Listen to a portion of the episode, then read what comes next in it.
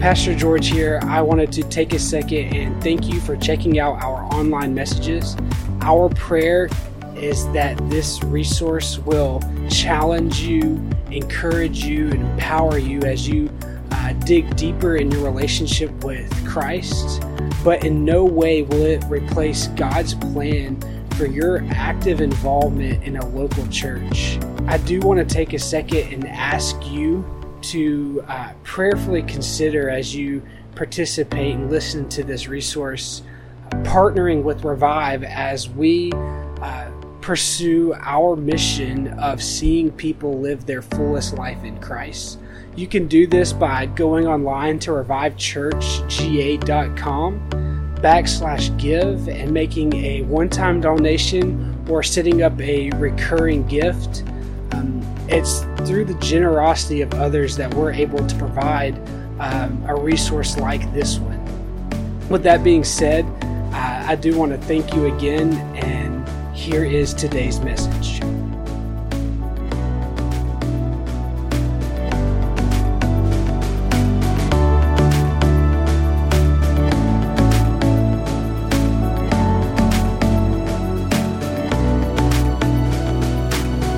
This week, we're in John chapter 21. We're looking at one of my favorite meal scenes in all of Scripture. Um, it occurs on the banks of the Sea of Galilee uh, after the resurrection of Jesus. It's been a rough night of fishing, if you even want to call it that um, the disciples encounter Jesus, and the meal is a famous one. It's when Jesus restores Peter by asking him to feed his sheep three times. If you've been in the church long enough, you've probably heard this message talk, this passage talked about in one way or another, and we're going to dive into it today. Um, but first, we need some context. Okay, so context. We're going to go back to when Jesus first calls his disciples in Luke chapter 5. Jesus is teaching, and people are gathering around him because they're moved by his teaching, and, and the, the crowds begin to form. They begin to press in on Jesus, so he's looking for a way to where he can continue teaching without being overran by the crowds. So he climbs into some boats that are nearby and continues teaching, but then he has the uh, fishermen of these boats to take him out onto the water, and he asks them to throw their nets out on one side. And Simon Peter replied, uh, We've worked hard all night long and caught nothing, but you say so, so let down the nets. And when they did this, they caught a great number of fish, and their nets began to tear. And when Simon Peter saw this, he fell at the feet of Jesus' knees and said, Go away from me, because I am a sinful man, Lord. Jesus replies, Do not be afraid.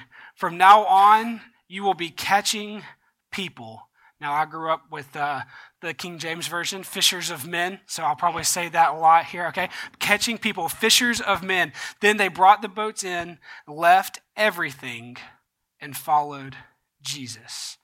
Fast forward throughout all of Jesus' ministry.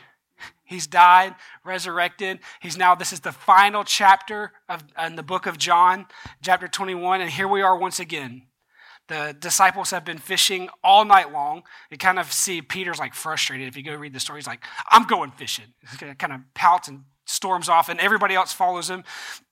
And so they're out there fishing all night long, once again, catching absolutely nothing.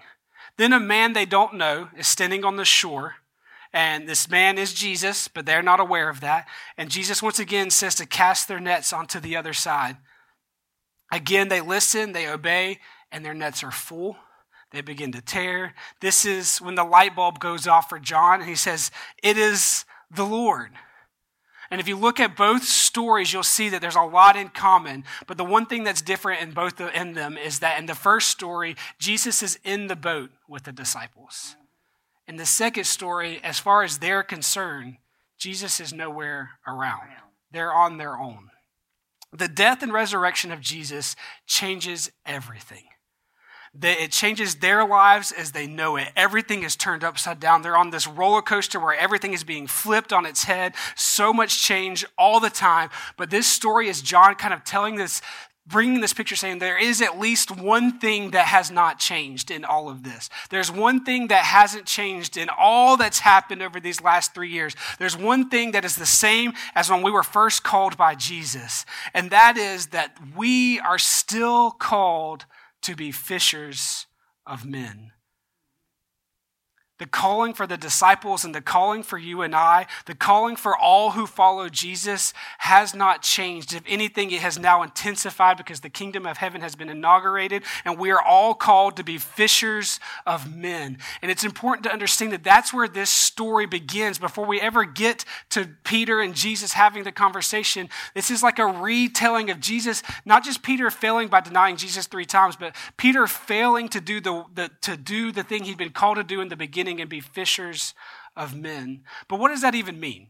Like, if you and I are called to follow in those footsteps, if we're called to be catching people, fishers of men, uh, how would we even define that? And I think typically we hear that and we think, okay, we're called to convert people, right? To convert them from atheism or whatever other kind of form of religion they have going on, maybe even just legalism and Christianity, but we're called to take them and convert them into authentic Christ followers. And I think I think that's true, but I think it falls short of ultimately what it means to be a fisher of men. See, fishing is in the, in the um, Bible, the sea, all this stuff is kind of a, a metaphor for what's really happening. The sea, from the Old Testament to the New, is this place of chaos. If you go and you read Genesis, it says that the Spirit of the Lord is hovering over the waters, right? So it's not that there's nothing there, it's that there's chaos, it's evil. The, the sea is kind of this uh, sign of bad, scary things.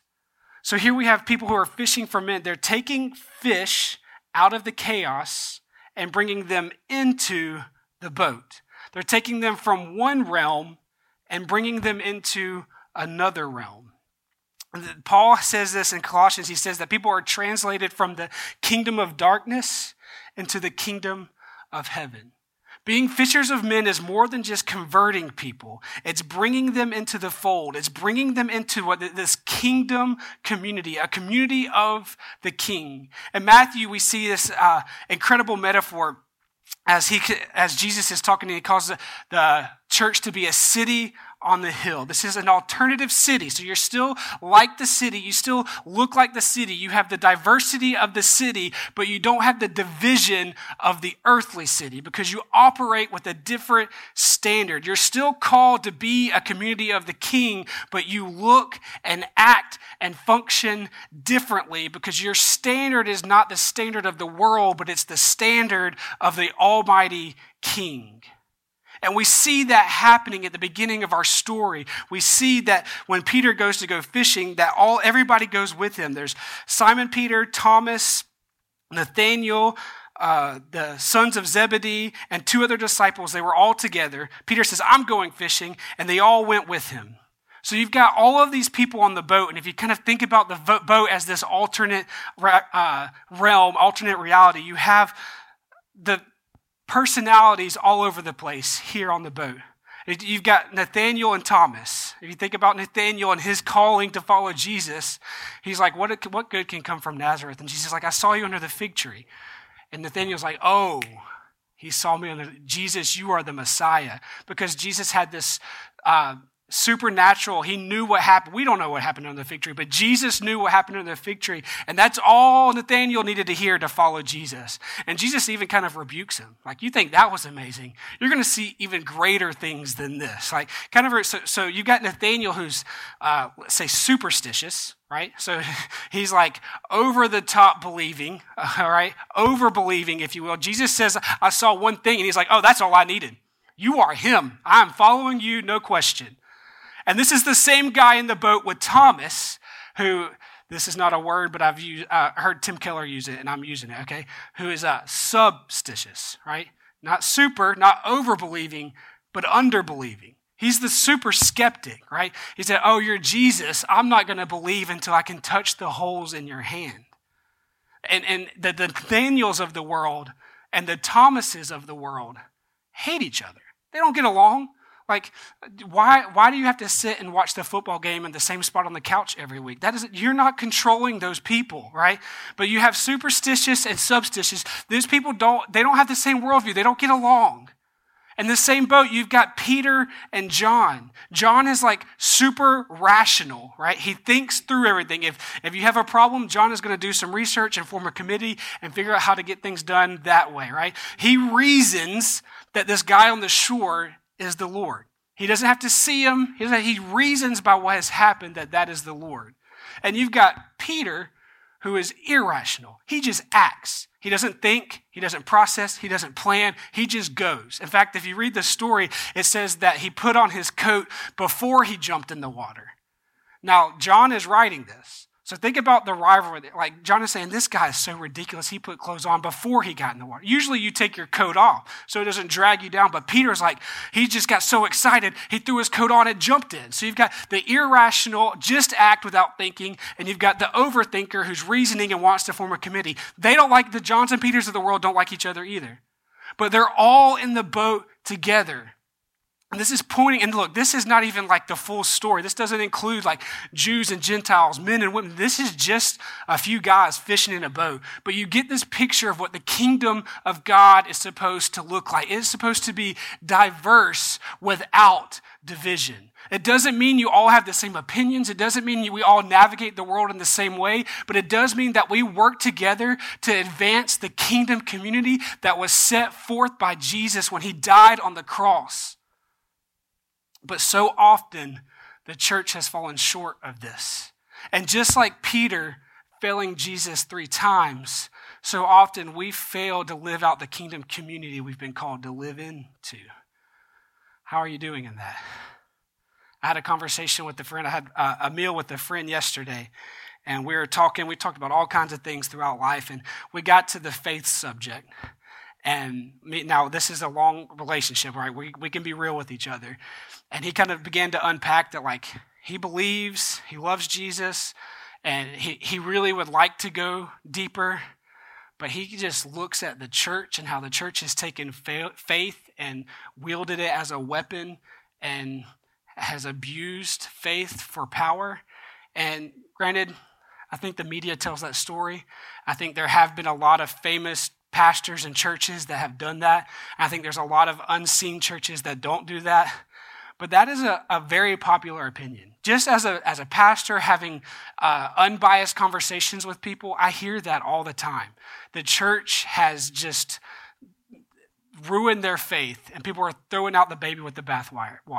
And I think the truth is, the truth is, the truth, the, the church is the bride of Christ. And there's no perfect church. But I think if the church can do a better job of being this diverse kingdom community, we will begin to see real life change happen. And I think the best, most effective way that we as a church can do that, as we as followers of Jesus can do that, is over a meal. And we see that happen before our eyes in this story today. We see that Jesus invites his disciples in to share a breakfast together. He says, Come and have breakfast with me. The truth is, occasionally people come to the conclusion that Christianity is true on their own. They listen to a Christian podcast. Uh, business travelers are in a hotel. They open up the Gideon Bible that's in their drawer. That you hear of um, prisoners listening to old sermons on cassette tapes, things like that, where they just come, people come to the faith on their own. That happens. But more often than not, that's not how it occurs. People can tell you about the time they had a conversation with somebody, a, a time that the, someone shared the gospel with them personally in the context of a long term relationship where people have invested and loved their neighbor, and that's when the door opens to share your faith. And almost always there is a meal or a drink with a table or a bar or something that provides the context for that relational connection. And Jesus shows us what that looks like here as he invites his disciples to come and have breakfast with him. The truth is, the table, mealtime, is, is essential to the ministry of Jesus. We've talked about it every week, so I'm not going to go into a lot of detail, but I want to quote NT Wright here. I think it kind of gives us that picture. It says, When Jesus himself wanted to explain to his disciples what his forthcoming death was all about, he didn't give them a theory, he gave them a meal. Mealtime is a powerful time. And the, it's uh, a, a, time when the Celts call a thin place. Do you guys know what I mean when I say a thin place? It's a place where like the, the veil between heaven and earth is thin. It seems like you can access that heavenly realm a little bit easier. I have, a, for me, the I was on the South Carolina district for a while as a youth pastor, and we had the youth camp at Table Rock Mountain. And for me, this is a thin place. There is something about being up there with the campground, and it's always surrounded in prayer every year. There's almost there's there's just something about that place that is special. And I feel like I set foot on that campground and I walk into where the, the big, like, it's just an open warehouse basically. And you can kind of see Table Rock Mountain behind the, the stage. And I could just sit there and it's like all I do is sit. And I look up at that mountain and immediately I'm just flooded with the presence of God. It's not even camp time. I'll just be out there and I'll just walk. And it's like, man, there's just something about that place. And it seems like the access to the heavenly realm is just a little bit easier. Right? There's no, I don't have a scientific way of explaining it, but it, it's what some people before me have called a thin place. Mountaintops are like that for me too. Like if I can have a chance to, to go on a little bit of a hike and sit with a view, there's just something about looking out over God's creation in those moments. It's just, man, every time the Holy Spirit overwhelms me with the glory and the presence of God. Those are thin places. And when we look at scripture and we look at church history, and even we look, if I can look back at the history of my own life, the mealtime can be that. Where you sit down and you have a conversation, and it's like there's a thin veil, and the access to the heavenly realm is so much clearer and easier around the mealtime and breakthroughs can happen. There's relationship building or rebuilding. There's uh, spiritual or relational development. You have evangelism and discipleship. The table has room for all of this. And there's these breakthrough moments that happen around the meal. Parenting is uh, really difficult and we've entered into a new season raising the girls, especially Addie Lee, and we're hitting obstacles that we don't really know how to navigate. We've reached out and asked for help in some areas, and there's not a lot of people who are raising girls biblically that can give us advice that have been through the same type of season. And so we've kind of bathed it in prayer, and we're sitting around dinner one night. We haven't had any breakthroughs. We haven't had any progress in trying to figure out what's going on. And we're, she's, she doesn't want to go to school. And, and we're sitting, that's like a surface level of it. But we're sitting at the table and we're talking. And I'm asking questions because dinner time is like this sacred place where we're sitting there together. The girls can't run away. They can't, we're just sitting there sharing a meal. They're stuck there because the hot dogs are too delicious to run or whatever we're eating. Okay. And so we're talking, asking questions. And Lee begins to cry. She begins to tell us a story of something that happened at school we had no idea about. And we can begin to see kind of why there was some anxiety for her wanting to go to school. And we can begin to process, we can begin to understand what's going on in her life because of a conversation that was had around a mealtime. The mealtime is a place where breakthrough can happen. There's power. It's a thin place. And we see this happening in our story. Peter has been called to be a follower of Jesus and a fisher of men, and he has failed at both. And if you go in and you read this story, Peter gets up to the shore after swimming to Jesus, and John t- talks about how there's a charcoal fire at, at, on the shore that Jesus has put together. Now, why would Peter include charcoal? Like, that seems strange. And if you go and you look, there's actually a charcoal fire only appears one other time in Scripture, and it's John once again. And you go back to John 18, and Peter is standing there with some Roman officials around a fire, a charcoal fire, right after he denied Jesus for the first time. We see in 21 9, when they got out onto the land, they saw a charcoal fire there with the fish lying on it and bread. John 18, we see, then the servant girl who was the doorkeeper said to Peter, Aren't you one of this man's disciples too? I am not, he said. And now the servants and the officials had made a charcoal fire because it was cold. They were standing there warming themselves, and Peter was standing there with them, warming himself. John is calling us back to that moment. And there's something rich here because if you've ever like royally failed, like no excuses, it was your fault, you did it, and you messed up. Like, there's no, you can't back yourself out of it. You can't say anything to take it away. Like, you screwed up. It was your fault. You failed. There are, and the, your face gets hot. You get flush. You feel defeated. You feel that shame. You feel that remorse. All that kind of comes in. You know how that feels. And the thing is, that, that doesn't go away. You might feel it for a day or a month or even longer. But much like grief, it like stays around it doesn't just float away. It's that you can encounter a store or a smell or a sight, and that all of those feelings, all of that emotion, they flood back in, and you know exactly, you feel all of that over again. I, uh, I had a, I told Lauren this story because I was going to say it in the message, and she's the first person I've ever told that this happened. Okay. It was a time of shame for me, and nobody knew about it. And I was like, I'm just going to keep it this way forever. But when you start preaching, you find out you tell everybody all your secrets. Okay. So I, um, this is a while back, and I'm driving in my car, and I go to turn into a shopping center and as I go to turn into the shopping center, there's a four way stop, and I feel like the car coming this way is about to hit me. And so I'm like watching them, kind of hitting the brakes, slowing down. And um, what I didn't realize is there was a crosswalk and there was a pedestrian walking across the crosswalk, but I wasn't looking at them, I was looking at this car. Last second, I see them, I slam on the brakes, I hit them.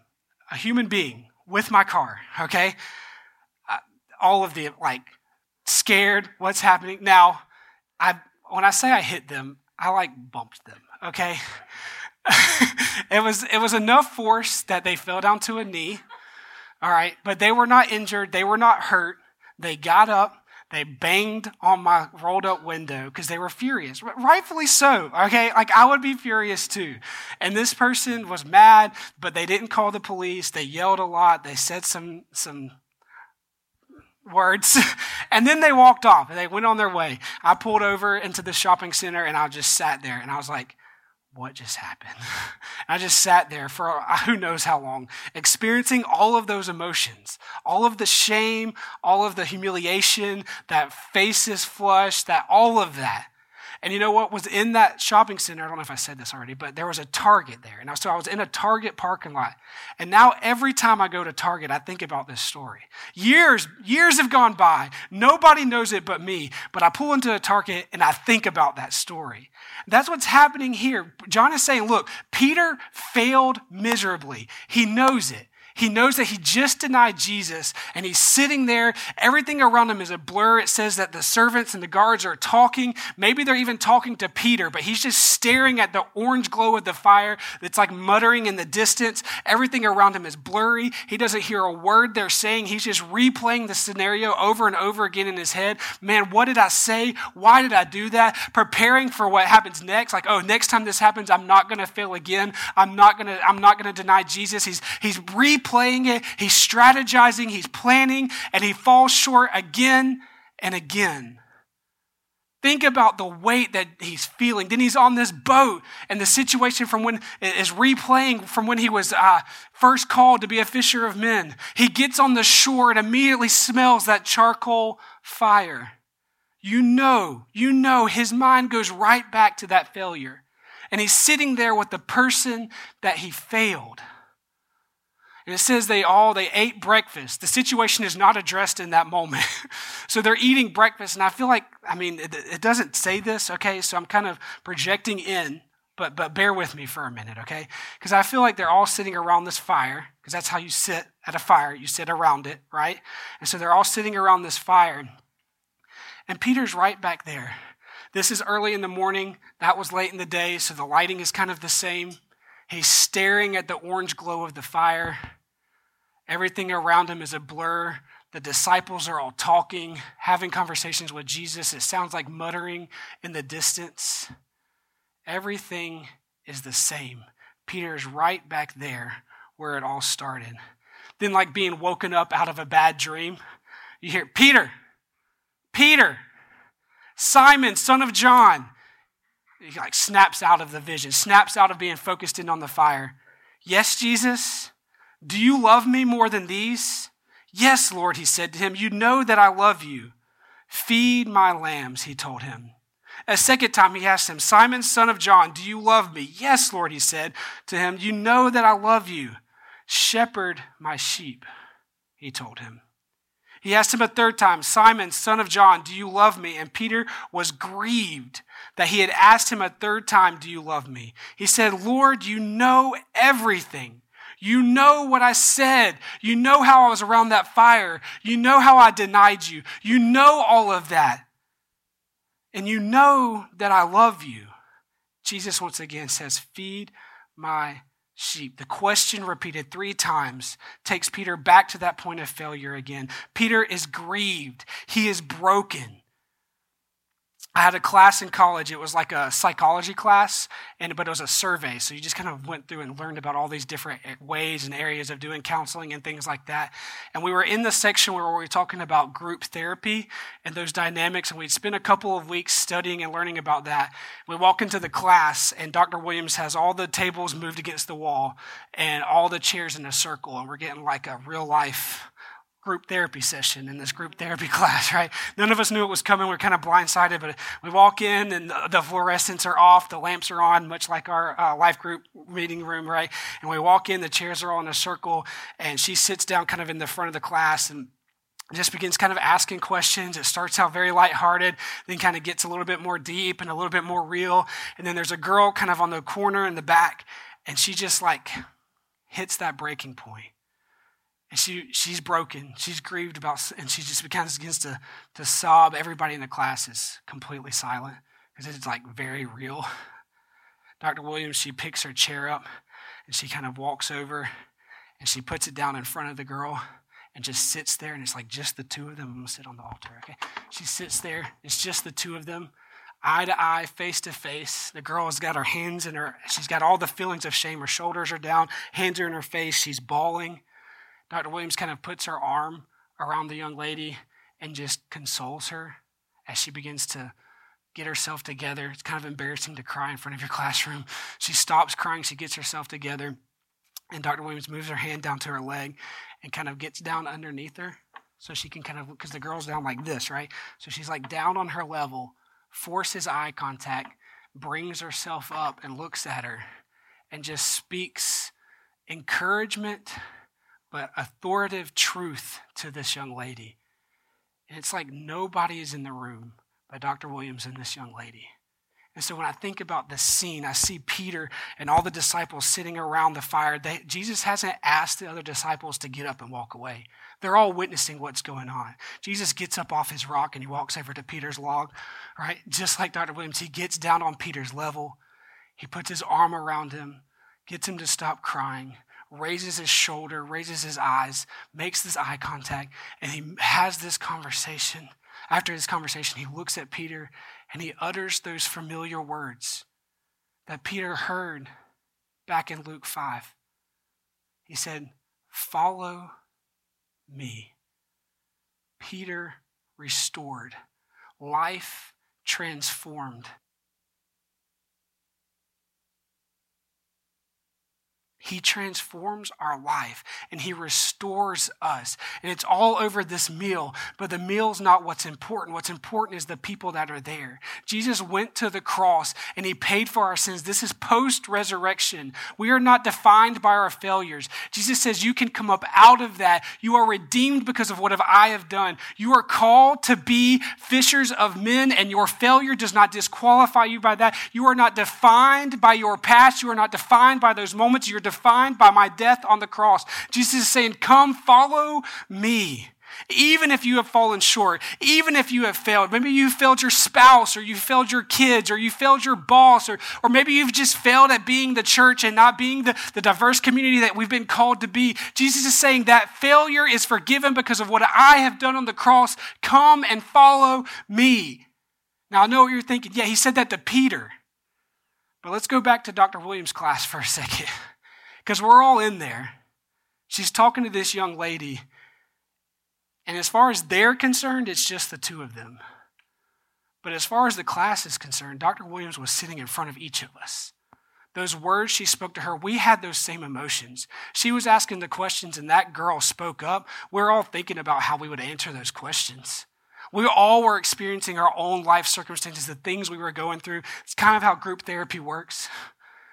And so, as she is sitting there one on one with that young lady, she's really sitting there one on one, speaking to each individual around that circle. Jesus is looking at his disciples. He's looking at the church that may have failed in the past. He's looking at you and I. He's saying, That thing I did on the cross, it's for Peter, it's for John, Nathaniel, and it's for George, and Teresa, and Jonathan. It's for each one of us. And it's around breakfast on a charcoal fire. And what, what, is, what is the restoration process? What is the command that's given to Peter? Feed my sheep. Peter's restoration, our restoration, is a call back to where this story began caring for the kingdom community. And I'm convinced that the best way that you and I accomplish this is at the table. We invite people in to commune with us. We share meals or coffee or whatever it is, and it's relational. Professor uh, Barry Jones writes this The table is a place where broken sinners find connection and belonging. Despite our best intentions, we all, like Peter, stumble after Jesus. We desperately need people who will journey with us in our stumbling. We need to recover table fellowship as a spiritual discipline. We are called to invite people along this journey as we follow Christ. He did this around food, and I think we should too. But the key, however, is not the food, it's the people that we are with. The kingdom of God is a relational kingdom this kingdom community that we are called to be a part of is about relationships. And Jesus invites us into relationship with Him, and He's inviting our neighbors into that same relationship. The key is He's using us to do that inviting.